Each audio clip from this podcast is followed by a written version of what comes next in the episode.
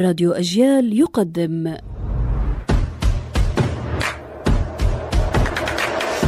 أصل الكلام عارف حجاوي الأسطى هو الصنايعي المعلم. أصل الكلمة فارسي قديم أستاد بالدال. والعرب يحبون الذال فهي عندهم أستاذ.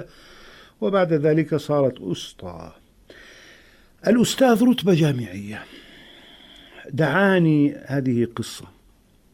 دعاني نبيل قسيس الدكتور نبيل قسيس حياه الله ذات يوم لأكون مديرا للعلاقات العامة في جامعة بيرزيت. فقلت له يا دكتور الجامعة مثل الجيش فيها رتب ورتبتي هي أدنى رتبة فليس عندي شهادات. ورفضت العرض الكريم. فضلت أن أكون أسطى في الإعلام لا أستاذا في غير موقعي. وكما قال يوليوس قيصر أفضل أن أكون الأول في قرية على أن أكون الثاني في روما.